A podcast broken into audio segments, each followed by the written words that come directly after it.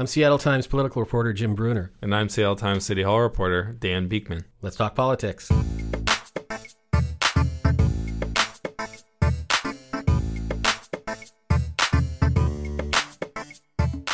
Welcome to episode 76 of The Overcast, the Seattle Times weekly politics and news podcast.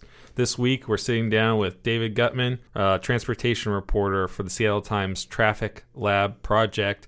There's been a lot of news about transportation uh, related to Seattle and Seattle City Hall in the paper recently and online. So we brought in David to talk to us about it and break it down. Thanks for joining us. Thanks for having me. Let's start with um, the Seattle Streetcar Project, which you've written about and has been put on hold by Seattle Mayor Jenny Durkan. Can you just bring us up to speed on, on why she put it on hold? It was cost overruns, basically, right? It was cost overruns, yeah. So the city is has started building this connector to connect the two streetcars we have. We have one on First Hill, we have one in South Lake Union.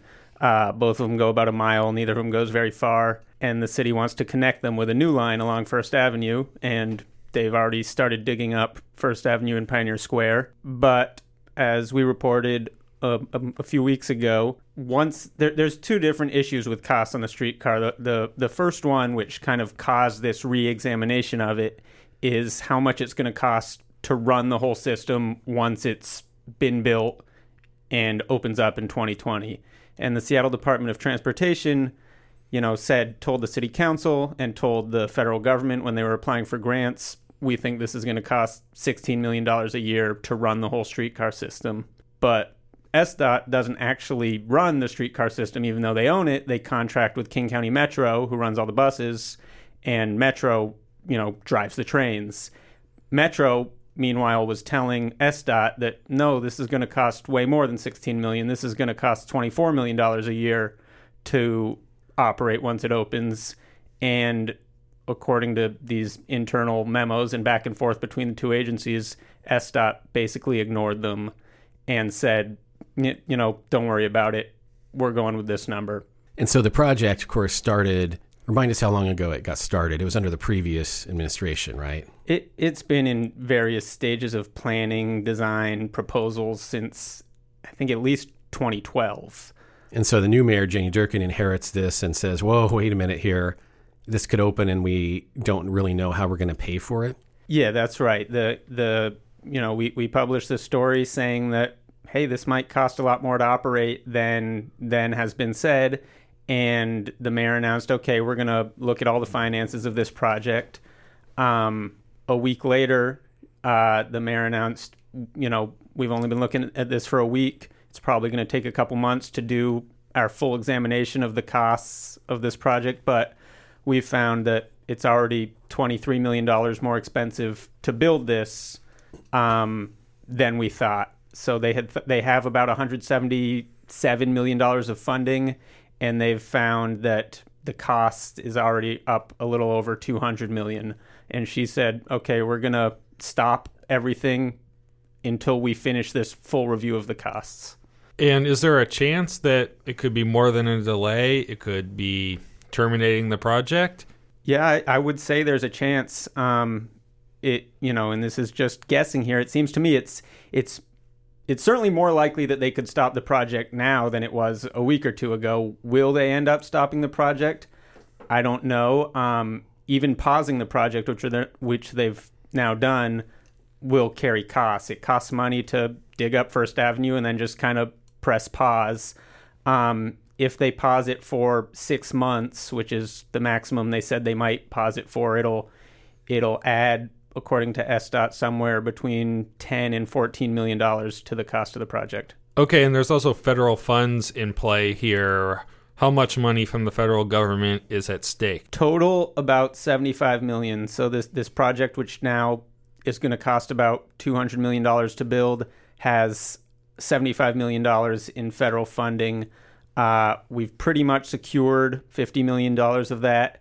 We're likely slash hopeful to get another $25 million. That's not money that we could just say, oh, we're not doing the streetcar anymore. We want to use that f- to build a new bus line, for instance. That, that would probably have to be sent back to the federal government. So I've seen there are some people arguing, okay, maybe there's a cost overrun. Okay, maybe the operating costs are more than SDOT has said, the Department of Transportation has said, but we have this money from the feds. We have to connect these two streetcar lines. Let's just push on ahead with it. Has that point of view gotten any traction at City Hall at all? Yeah, I, I certainly think that's a, a, legitimate argument. You know, how much traction it has at, at City Hall, I, I don't know. I, obviously, it has some, or they would have, you know, if they thought this was a worthless project, they just cancel the project. You know, a lot of it depends on how how well you think this streetcar is going to work once it's built. We, you know, as I said, we have these two streetcars that, you know, they they kind of go places, but they don't go that far, and it does make sense intuitively to connect them. Um, on the other hand, is expensive the to build. The streetcar will be in its own lane for most of the way on First Avenue. Right, because that's been a complaint that that folks have had about the existing streetcar lines is they get stuck in traffic. They do get stuck in traffic and even if they connect them with this new line, they will continue to get stuck in traffic on the ends. Um, although there are some tweaks being made. Um, but most of this new line, not entirely, but most of it would be in its own lanes. So we'd lose some parking spots on First Avenue, but the streetcar would not have to fight traffic. The city's projections for how many people will ride this, the whole streetcar system once it opens, are are pretty optimistic. They think about, you know, on the day the year it opens in 2020, about 20,000 people every weekday will ride the streetcar, which to put in perspective is is more people than ride the single busiest bus line in the city. So the E line, which goes up and down Aurora Avenue, and is is pretty constantly packed, carries around seventeen or eighteen thousand people a day. What's their basis for that optimism? I mean, you know, I mean, there's been I've heard people argue too. You know, you could of course more cheaply build out a system with dedicated bus lanes, you know, as opposed to the streetcar. You you could build you know bus lines more cheaply than you can build a streetcar. Uh, it's not quite the the difference in cost that some people think. You still, if you're going to build a new bus lane, you usually have to repave it with concrete because asphalt this asphalt roads are get torn up by buses. Um, but but it is more expensive. Um, on the other hand, we often politically it's tough to move car general traffic lanes to bus lanes. People understandably get upset when you take away lanes that they used to drive in and say now this is bus only. And so part of the appeal of the streetcar is that the city had already said okay, th- these lanes are going to be streetcar only. So and that, I think streetcar fans say there's some research that shows that people just prefer to get on rail than than buses in some instances. Yeah, it's a it's a clearer system to understand. It's going to be going through the densest part of the city, through downtown. Um, sometimes streetcars are often viewed as an economic development tool as opposed to kind of a transportation getting around tool. But the city's saying no, this is a transportation tool. It's you know this is the most tourist heavy part of the city. Bus lines can be confusing. It's tough to tell where they go, where they stop uh, streetcars are, are much clearer. It's easy to read the map, it's easy to figure out where it goes. And then that's not the only project downtown that seems to be being put on hold. There's also a bike lane project along 4th Avenue that is headed that direction, correct? There's a bike, yeah. That so there's been this long push to build a basic bike ne- network through downtown. We have a, a separated protected bike lane on Second Avenue and it's kind of drawing increased ridership, although not huge numbers. But the argument from from bike advocates has long been you can't judge these lanes one at a time. They have to connect to something because it's great if you have one lane, but if that one lane dumps you off into a six lane road of car traffic, well, it, it doesn't really help you if you don't feel comfortable biking on that road. So, what bike advocates have been trying to get built downtown is kind of a loose network of of protected bike lanes that connect to each other. There was hope they had hoped that they'd be building one on Fourth Avenue this year. That's gotten pushed back, I think, until 2021. Why has it been pushed back? The mayor has said we just can't spare that capacity. We need it for buses and cars. There's a lot of mega projects happening in Seattle now that are going to really constrict downtown traffic flow. The pyramid of period of maximum constraint that we talked with uh, Mike Lindblom about recently. It, it's coming, and it'll feature buses getting kicked out of the transit tunnel because of the convention center project. It'll feature the Alaskan Way viaduct being torn down. It'll feature tolls on the on the new Alaskan Way tunnel. It'll feature Alaskan Way being entirely rebuilt, Coleman Dock being rebuilt, a bunch of skyscrapers downtown that are being built and closing traffic lanes. And related to all this, let's move to another story you've written about recently that got a lot of attention. You broke the story that Seattle Mayor Jenny Durkan is asking the city to take a look at possible tolling, congestion pricing of downtown streets. And it's related to this period of maximum constraint, isn't it? What's that what's that going to look like? What is the study of that going to look like? Well, what's that going to look like is anybody's guess at this point. But the city council last year, city council member Mike O'Brien in particular, got a study of tolling downtown streets included in the budget. And we're hopeful, they are hopeful that there are going to be at least some results from this study later this year. Um, his thought process at the time was that they're tearing down the viaduct. The tunnel's going to open up, and there are going to be tolls on the tunnel. We don't know what they're going to be yet. Probably between a dollar and three dollars, depending on the time of day. But because the state Department of Transportation will run those tolls, right? And they have not decided a what the price is going to be, or b when the tolls are going to start. The tunnel's going to open before the tolls start, so you'll get used to driving it for free, and then at some point tolls will kick in. But the argument is depending on the price, some number of people are going to say, screw this, I'm not paying the tolls, and they're going to exit Highway 99 and drive through downtown or onto I 5 instead of paying for the tunnel. Um, those streets are already awfully crowded. And so the thought process was let's see, you know, could we put tolls on the downtown exits to try and keep people from doing that? Uh, that's what they said at the time the study was going to look at. Uh, at this point, the study looks like it's going to be the basis for for some sort of proposal to do tolls all over downtown. What that's going to look like is kind of anybody's guess. What what you can kind of imagine is, and what the way it's worked in a lot of European cities is drawing an imaginary loop around, say, downtown in South Lake Union, and if you drive into that loop, you pay a toll. Do you have Do you have any idea how they would? monitor that? Would it be like with with WSDOT and you go over the 520 bridge, you have they take a picture of your license plate, or you have the good to go, you know, um, transponder pass that automatically registers your vehicle? It, we're awfully early in the in the process here. I mean, this is years away, but yeah, it would be some sort of technological device like that. We wouldn't have toll booths, I imagine, at every one of these downtown streets. It would be cameras or or overhead sensors. Toll, bo- toll booths where you can only pay with quarters, like you still find in some states, right on. Only quarters, and you need exact change. Right. Yeah. uh, Mayor Durkan has proposed this, but like you said, many years out, it's just an idea right now. What's the earliest that this could even, in theory, happen? Well, she said she'd like to get it done um, by the end of her first term, which would be 2021. I think Councilmember O'Brien, who who proposed this study and who is firmly behind the idea of of some sort of pricing of downtown streets, called that um, awfully ambitious, and um, that does seem awfully ambitious. Uh, the the other thing is the city could do this by itself. We wouldn't need the legislature's permission, but we would need a vote uh, so they would have to sell this to Seattle voters, and Seattle voters would have to approve this. On the on the other hand, they could also try and sell it to the state legislature and this, get the state legislature's approval. I imagine you got a lot of reaction to this story.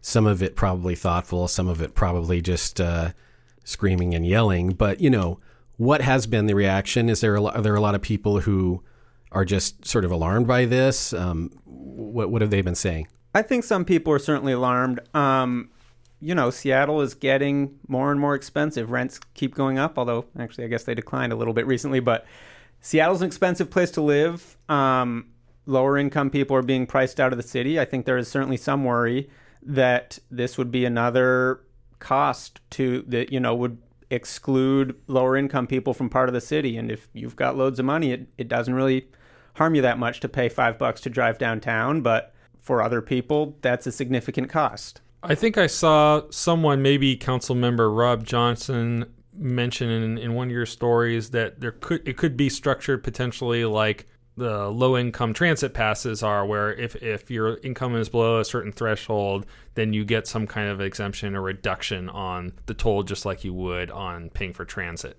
It could certainly be structured that way. Um, who who knows? You know that the the thing with projects like these is you start carve. You know that certainly a, seems like a worthwhile exemption. I'm sure we could come up with other worthwhile exemptions. You you carve out enough exemptions and and sooner or later you're you're not getting the revenue you, want, you wanted, which the city would like to use to increase transit bus service. Right, and you know another way of doing it, sort of congestion street management without tolls would be something that uh, you know they've done in Beijing, where I lived for a while, where you, if you had a odd numbered license plate, I think you could only drive into the center city on a certain day, and then an even numbered license plate the other day and maybe that would help with the affordability issue. But then, what do you do when it's not your day?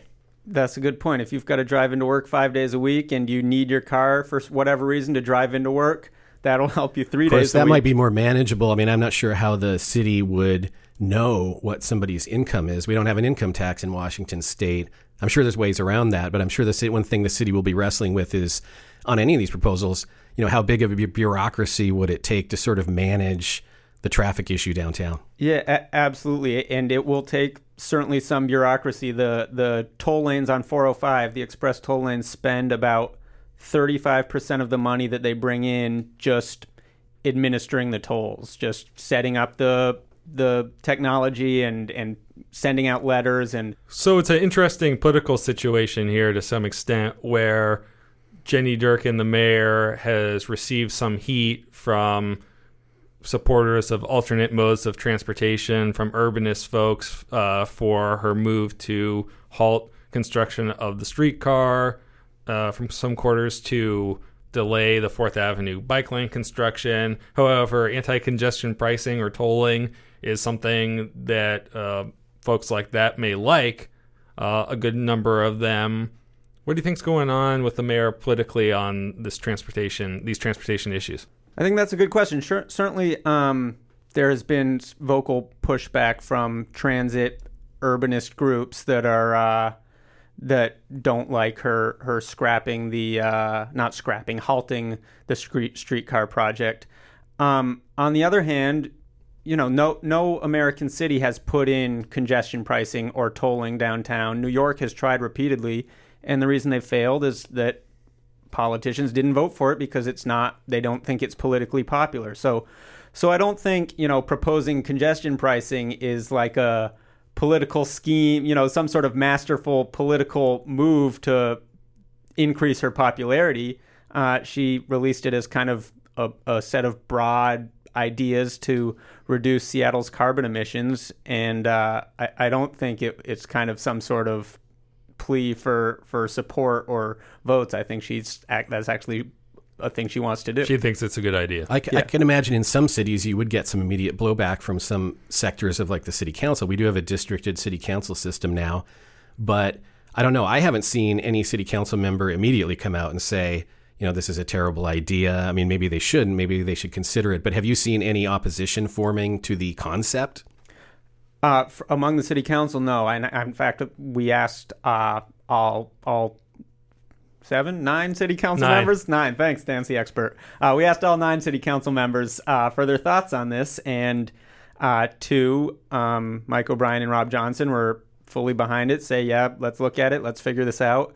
Um, the other seven either didn't respond or said we're we're we're not going to say anything until we get some more information. So you know, it, it, I wouldn't say that the city council is wholeheartedly behind this. On the other hand, you can imagine in, in most cities across the country, I think it, a proposal like this would spur some immediate opposition, and we have not seen immediate opposition. Yeah, we do have uh, our second ever round of district city council elections now kind of coming up in 2019, and it'll be interesting to see whether uh, anti congestion tolling becomes a campaign debate issue. One thing I, th- I think we've seen is that is that you know there's all this talk of we hear all the time on, about a war on cars in Seattle and whether there is a war on cars or isn't a war on cars, um, voters have decided that that they're going to vote for people who are are pro transit. There is no member of the city council who's who's against transit and pro car. I don't think there's been a city council member in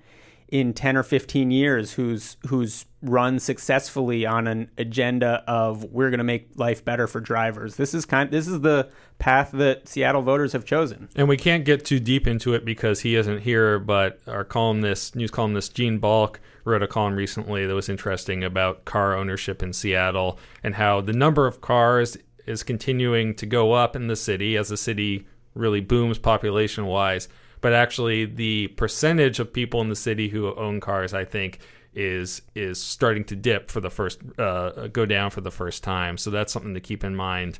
And we actually heard from uh, a bunch of readers uh, who who had been reading your stories about about the congestion tolling, about the bike lane, about the streetcar, also about some new parking rules for new development that you wrote about. Wondering, well, what about these politicians? You know, the mayor, the city council, they're making all these changes that affect how we commute, how we get around the city, how do they get around the city?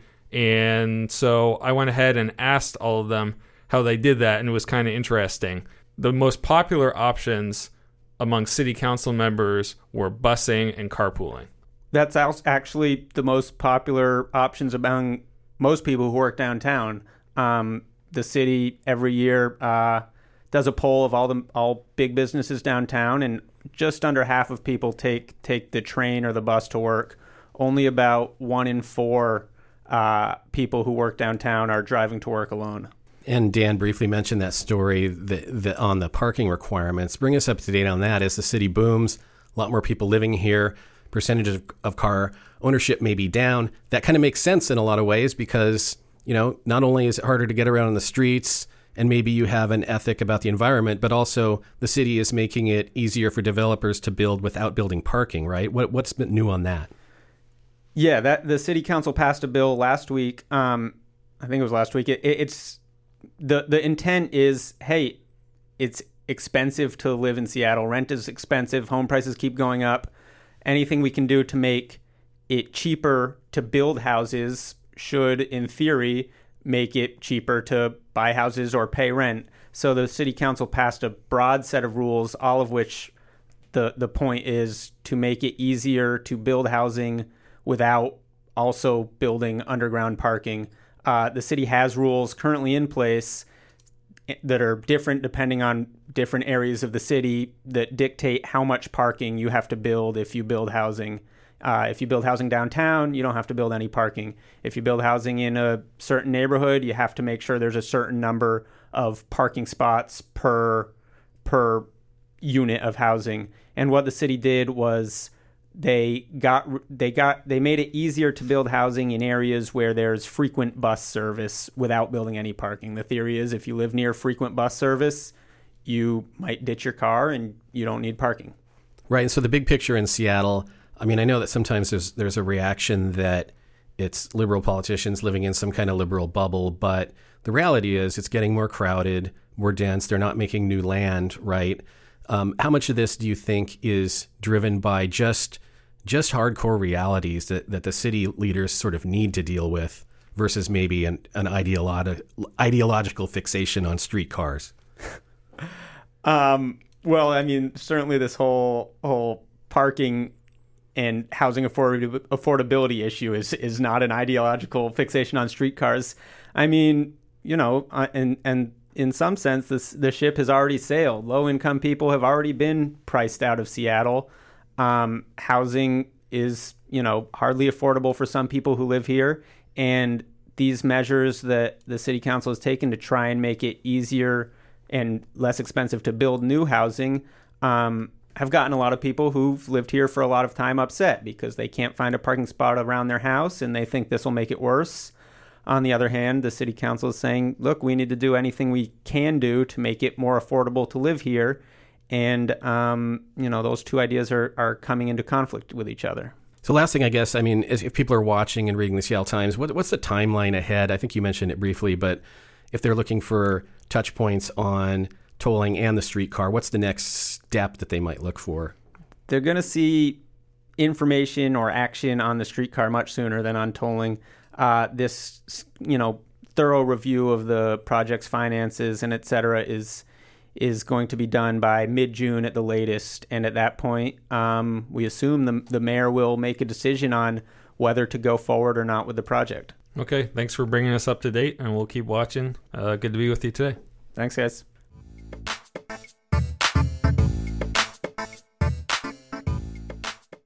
That's all for episode 76 of The Overcast. Thanks to our guest, David Gutman. Thanks to KNKX for having us in the studio again to record. And if you support the independent, locally owned journalism that makes this podcast possible, please visit seattletimes.com backslash support. Hit us up with feedback, questions, uh, ideas for the show on Twitter at dbeekman, at Jim underscore Brunner. Make sure to leave us a review on iTunes. You can listen to the podcast there and pretty much everywhere else you get your podcasts. And until next week, have a cloudy day.